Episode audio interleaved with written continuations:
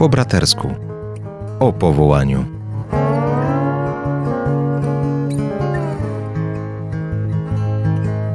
A na audycję zapraszają ojciec Tomasz Mordziałek oraz ojciec Andrzej Grat.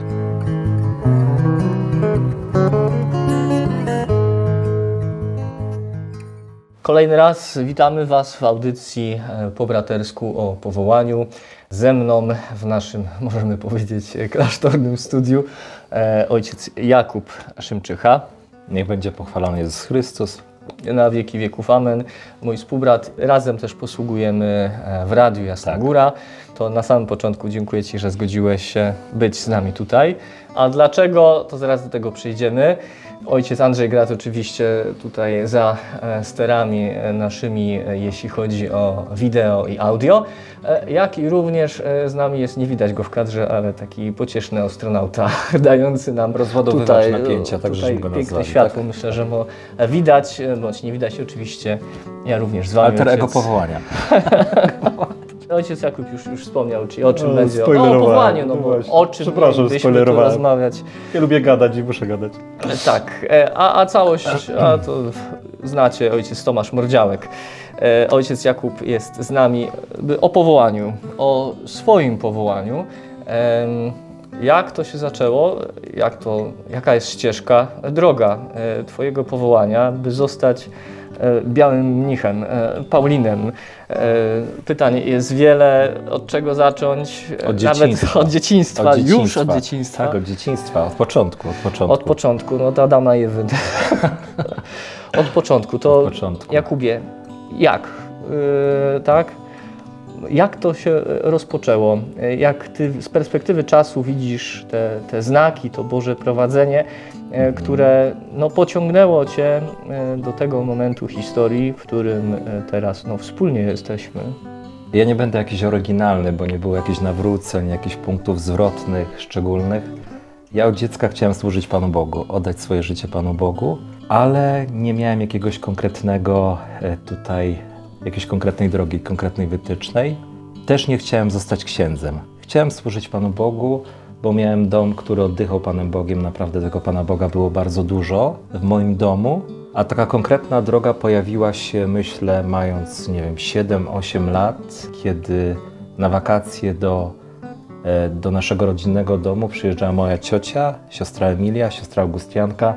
Jej kierownikiem duchowym był ojciec Józef Płatek. Dlatego ta myśl została skonkretyzowana, że Paulini. Także od początku Paulini, za tym lgnęło serce.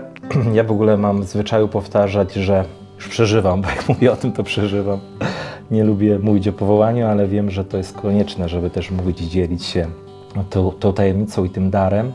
Więc jestem już wzruszony i drży mi głos.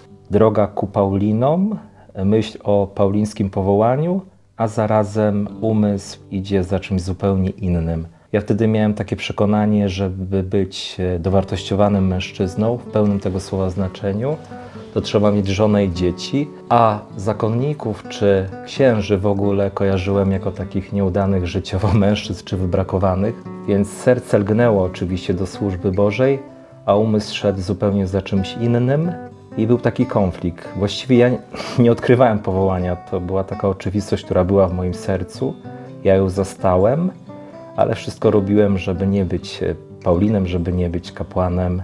Dlatego wstąpiłem mając 28 lat. To dosyć późno. To tak. I dziwnie, nie? Bo dziecka tutaj myśl, a zarazem późne wstąpienie. Kojarzy się w pewien sposób Jonasz, ale nie implementuje Ci jego historii do Ciebie, tak? Tylko w sensie pewnej takiej ucieczki, od powołania takiego, że jednak nie, a czułeś, a wiedziałeś.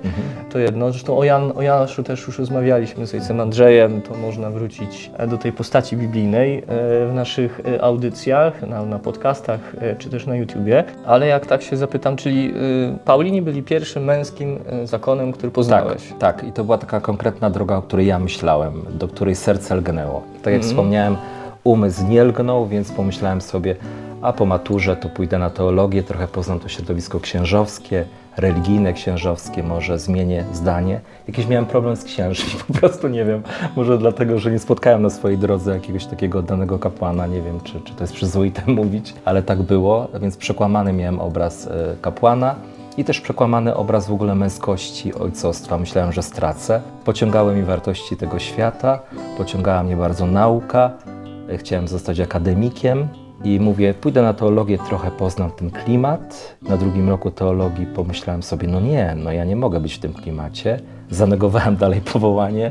Mówię, muszę wymyślić jakiś nowy kierunek studiów, żeby mieć jakieś perspektywy do życia, przecież muszę utrzymać rodzinę, muszę utrzymać dzieci.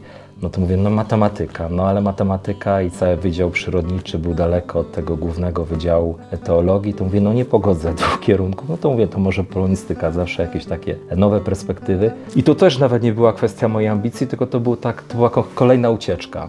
Potem pokończyły się studia, ja wiązałem swoje życie z Lublinem, właśnie z życiem akademickim, rozpocząłem studia doktoranckie. Potem jakieś problemy personalne i ja wylądowałem po prostu w Krakowie, zamieszkałem przy Paulinach. Bo zamieszkałem u ojców Augustianów przy ulicy Augustiańskiej.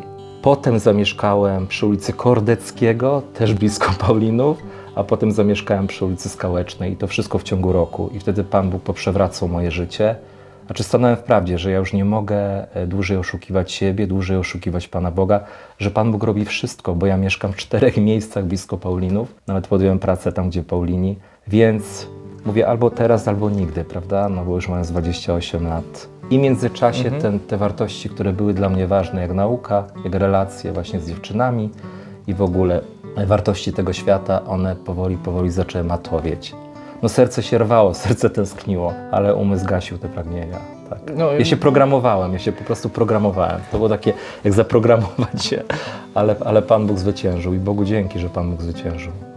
Jest to jakaś naturalna rzecz, po prostu dla mężczyzny, by mieć żonę, by mieć dzieci, w sumie dorastamy do tego. Tak, jak najbardziej. Cały czas, tak dla naszych słuchaczy może wyjaśniając, jeśli chodzi o ulicę Skałeczną i te podane inne ulice, one są naprawdę bardzo blisko naszego klasztoru w Krakowie na Skałce, a Augustianie, oni są naprawdę dosłownie rzut kamieniem od skałki. No i zobacz Tomku, ja ciągle miałem przed oczyma tych Paulinów. Nawet ich obśmiewałem, żeby obśmiewać powołanie. Deprecjonowałem. Ciągle przed oczami, jakby tak wyłaziło to ze mnie. Pan Bóg mi pokazywał, zobacz. Też w nocy się budziłem, miałem takie niepokoje, rozterki, otwierałem Biblię, to powołałem cię, robaczku Jakubie. Czy tam dzienniczek siostry Faustyny, tam też o powołaniu, nie lękaj się, idź. Bo jak się wstępuje w późnym wieku do zakonu, to jeszcze więcej ma się obaw, boi się to wszystko stracić. Człowiek już ma taką rozbudowaną wyobraźnię, trochę doświadczenie życia, nie jest taki spontaniczny, prawda? I to jest trudna decyzja. Z jednej strony ma się jakieś doświadczenie życia, a z drugiej strony jeszcze bardziej się człowiek stresuje, boi i podejść do decyzji. Ty masz doświadczenie tego już gdzieś jakoś po studiach, i wchodzą gdzieś w pracę. Ja mam akurat doświadczenie zaraz po maturze. Dla mnie to czymś było jakimś, powiedzmy, kolejnym etapem. I wręcz nie mogłem się doczekać w jakiś pewien sposób, by po prostu w to wejść, by spełnić to pewne pragnienie serca. A mówiąc też o księdze... A wiesz, że przerwę, ja tak miałem, jak już odpuściłem ten swój umysł, rozum, zacząłem myśleć sercem, czyli tym powołaniem, tą tajemnicą, to wtedy bym chyba mury przebił, abym wstąpił. Już nic się nie liczyło właściwie te pół roku przed wstąpieniem. To ja naprawdę chyba przez te mury skałeczne się przedziurawił, żeby przejść. Gdyby ktoś mi zabronił, to by chyba się załamał, nie? Już tak wybuchło to pragnienie, które ja dopuściłem do głosu. Naprawdę, kochani, powołanie jest z nieba. To nie jest nasz pomysł na życie. Jest cudowne, piękne. A tak bym się sobie zapytał, oczywiście w latach młodzieńczych, czy miałeś taką sytuację, że odprawiałeś mszę świętą? Tak, odprawiałem. Patrz, ale trafiłem. Tak, robiłem ornat z tych zasłon. Takie pstrokate zasłony były, z kieliszku były ampułki, z wafli, z moimi braćmi, żeśmy kółka robili. Te wafle takie kwadratowe. Odprawiałem mszę świętą, tak, jak najbardziej. A bracia robili z administrantów, czy też księży? Chyba. Oni się nie chcieli w to bawić. Bo w ogóle oni mieli inne zabawy, nie chcieli się bawić w lekarza. Ja się tak chciałem bawić właśnie w księdza. To też było jakieś takie znamienne. Chyba, to tak ciekawe, bo jak mówi się czasami, rozmawia się z kapłanami o powołaniu i tak dalej, to mówią, ja odprawiałem mszę świętą, jak byłem dzieckiem. Oczywiście to nie jest znacznik konkretny, bo to jest jakaś forma naśladowania, chęci naśladowania dorosłych, nawet nie byłaby ta zabawa, że będzie lekarz, czy będzie jakaś inna, nauczyciel, ten dom. Tak, że to jest takie rozwojowe i to znika, pojawia się i znika, a zarazem może być takie znamienne. Ja to w ogóle tak miałem, że Jak byłem w kościele, były jakieś akcje powołaniowe, czy ksiądz mówił o powołaniu, to mi serce drżało. Widziałem, że on o mnie mówi, ale mówię, odejdź ode mnie, odejdź ode mnie. Czy na jakichś takich pielgrzymkach na Kalwarię Pacławską myśmy chodzili z rodzicami, z mamą. To też przecież te siostry zakonne, zakonnicy tam konwentualni, zespół Fioretti, te koncerty. No moje serce się rwało, ale potem tutaj nie buję w obłokach, nie? Twardo stąpaj po ziemi.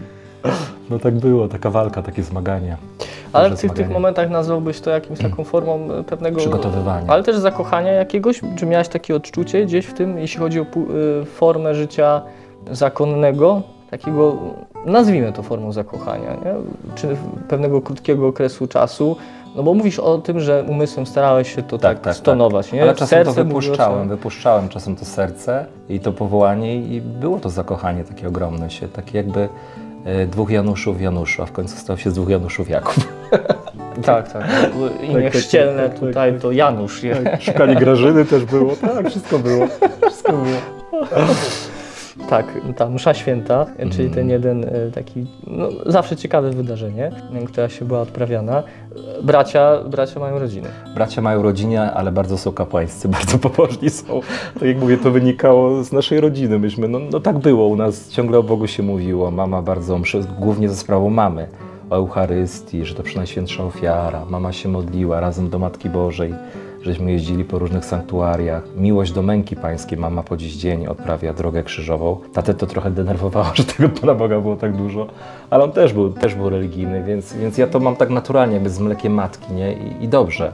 Potem to dojrzało w zakonie, zakon temu nadał te formy już takie dojrzałe, ale no tak miałem taką łaskę, bo tak bym to nazwał. Ale inaczej tak jak... tego nazwać nie można zresztą. Tak jak też się słuchałem, no to piękno tego, jak Bóg z nas nie rezygnuje i przekonuje, nie? Tak próbuje, on jest jak taką kropla, która stara się wydrążyć w skalę naszego serca, się dostać w końcu, tak? No słuchaj, może teraz, nie? A może. Tak. Nie nazwałbyś pewnie czymś, czy może jak ty to rozeznajesz, to było coś takiego nachalnego, czy to było delikatne, takie stonowane? To było takie, jak jest Boże, czyli delikatne, ale konkretne. Bóg jest taki, bo my jesteśmy konkretni, ale często i nachalni. Być delikatnym i konkretnym, to się wydaje sprzeczne, prawda, w naszym wydaniu. U Boga sprzeczności się łączą. Bóg jest konkretny, ale delikatny. Szanuje naprawdę, szanuje wolność, szanuje wybór. A zarazem intensywny w miłości. Chciałoby się powiedzieć, że przymuszający, ale to nie jest przymus, prawda? Tylko to jest taka intensywna miłość. Bo my w ogóle jako powołani mamy serca inne.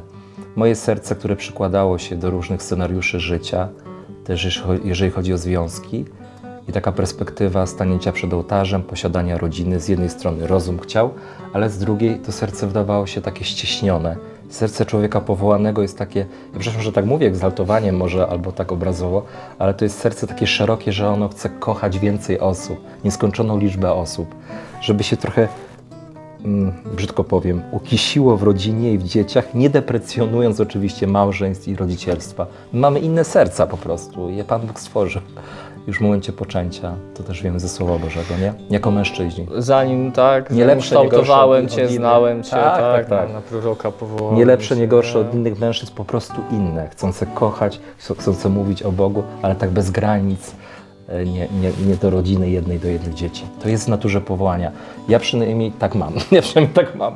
I w tej inności, o której mówisz, odnajdujesz się dzisiaj. Oj tak, mam ogromny pokój i to, czego się lękałem, że stracę coś na własnej męskości, że nigdy nie doświadczę ojcostwa, bo nie mam swoich dzieci, to okazało się być przesadą i tak naprawdę nieprawdą, bo doświadczam głębokiego sensu swojej męskości, ojcostwa duchowego. Tak.